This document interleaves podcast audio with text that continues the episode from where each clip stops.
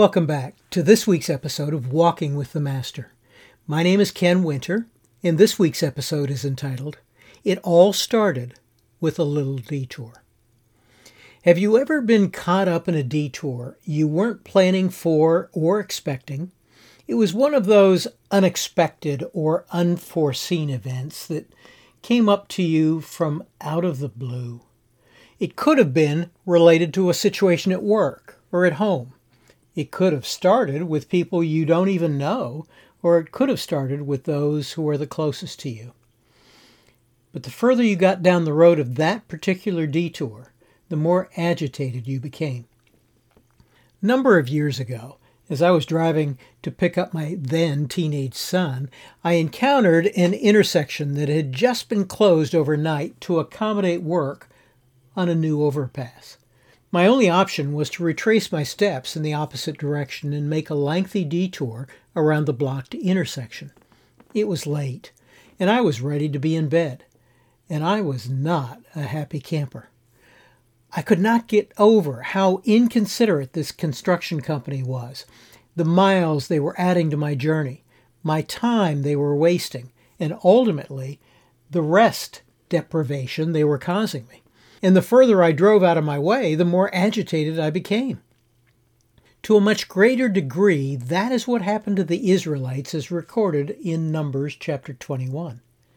Because of the refusal of the Edomites to grant them access through their land, the Israelites were now headed south toward the Red Sea in a giant detour when they should have been going north toward the Promised Land.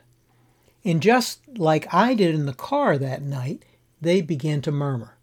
It was one of those murmurs that the further you go, the more agitated you become, and the more things you find to become agitated about. I mean, the further I drove, my murmuring expanded beyond the inconsiderate construction company to now include the inconsiderate man driving in front of me who was going two miles below the speed limit. But my murmuring didn't stop there. It went on to include my loving, inconsiderate wife, who was back home asleep in our bed, completely unaware of my plight.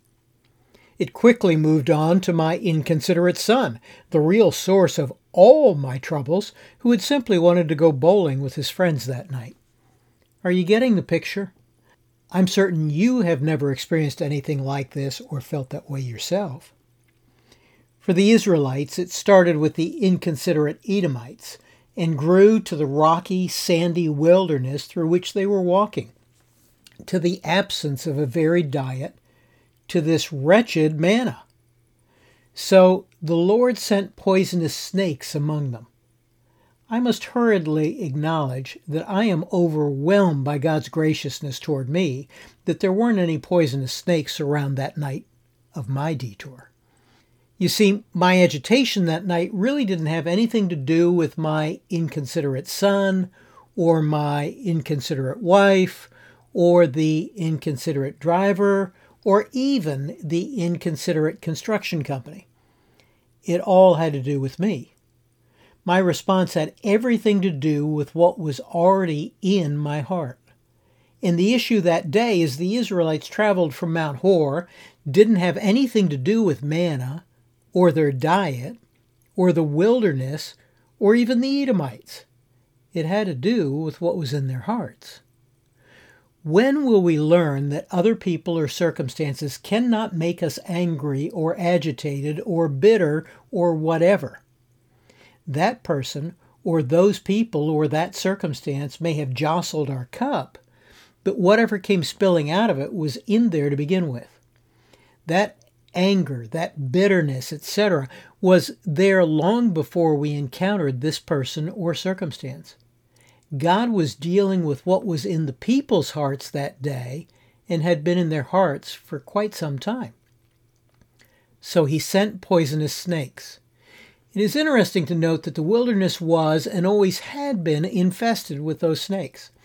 In Deuteronomy, we read, do not forget that he led you through the great terrifying wilderness with poisonous snakes and scorpions, where it was so hot and dry. To that point in their journey, for almost 40 years, God had protected his people from them. but on that day he allowed the snakes to invade the camp.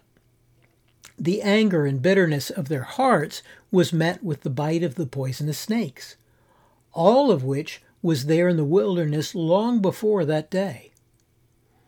That happens in our lives also.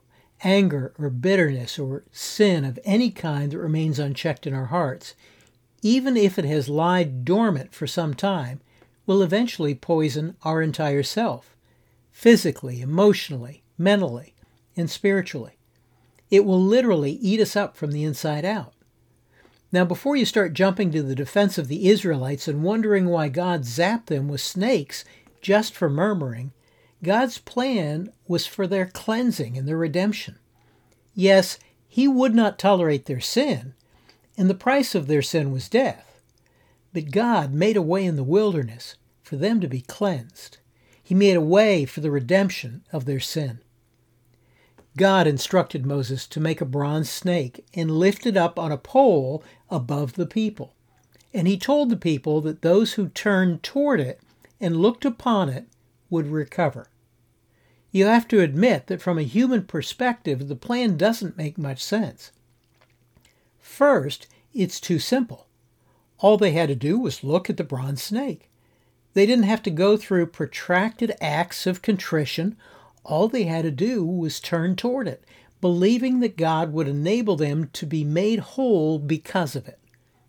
I wonder how many Israelites died because they wouldn't turn to look because it seemed too simple to be true. Second, the cure was formed in the same shape as the cause. It reminds me of the words of the Apostle Paul. He sent his own Son in a human body like ours, except that ours are sinful. God destroyed sin's control over us by giving his Son as a sacrifice for our sins. Third, the bronze snake was lifted up before all the people. And yes, Jesus was lifted up as the redemption for us all, so that whoever turns to him might be saved. That bronze snake was a picture of the incarnate Lord Jesus. Jesus said, And when I am lifted up on the cross, I will draw everyone to myself. Jesus was lifted up for our salvation, our cleansing from sin, our sanctification. As children of the living God, He has permitted the detours in our journey to surface the dross, the sin and the bitterness in our hearts. We must not let that dross remain to fester and poison us, just like the bites of those snakes. Rather, we must learn to turn to the one who has been lifted up and experienced the cleansing, the healing, and the life that only He can bring. Yes, it all started with a little detour, but even that detour led to His cleansing, His healing, and His forgiveness. And so will ours, if we will but turn to Him.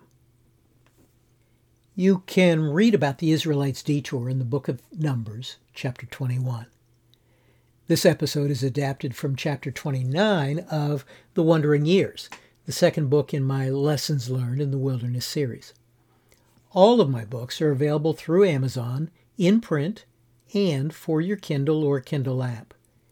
Information on how you can obtain them is available on my website, kenwinter.org. Well, thank you for joining me again this week. I hope you'll join me again next week as together we walk with the Master.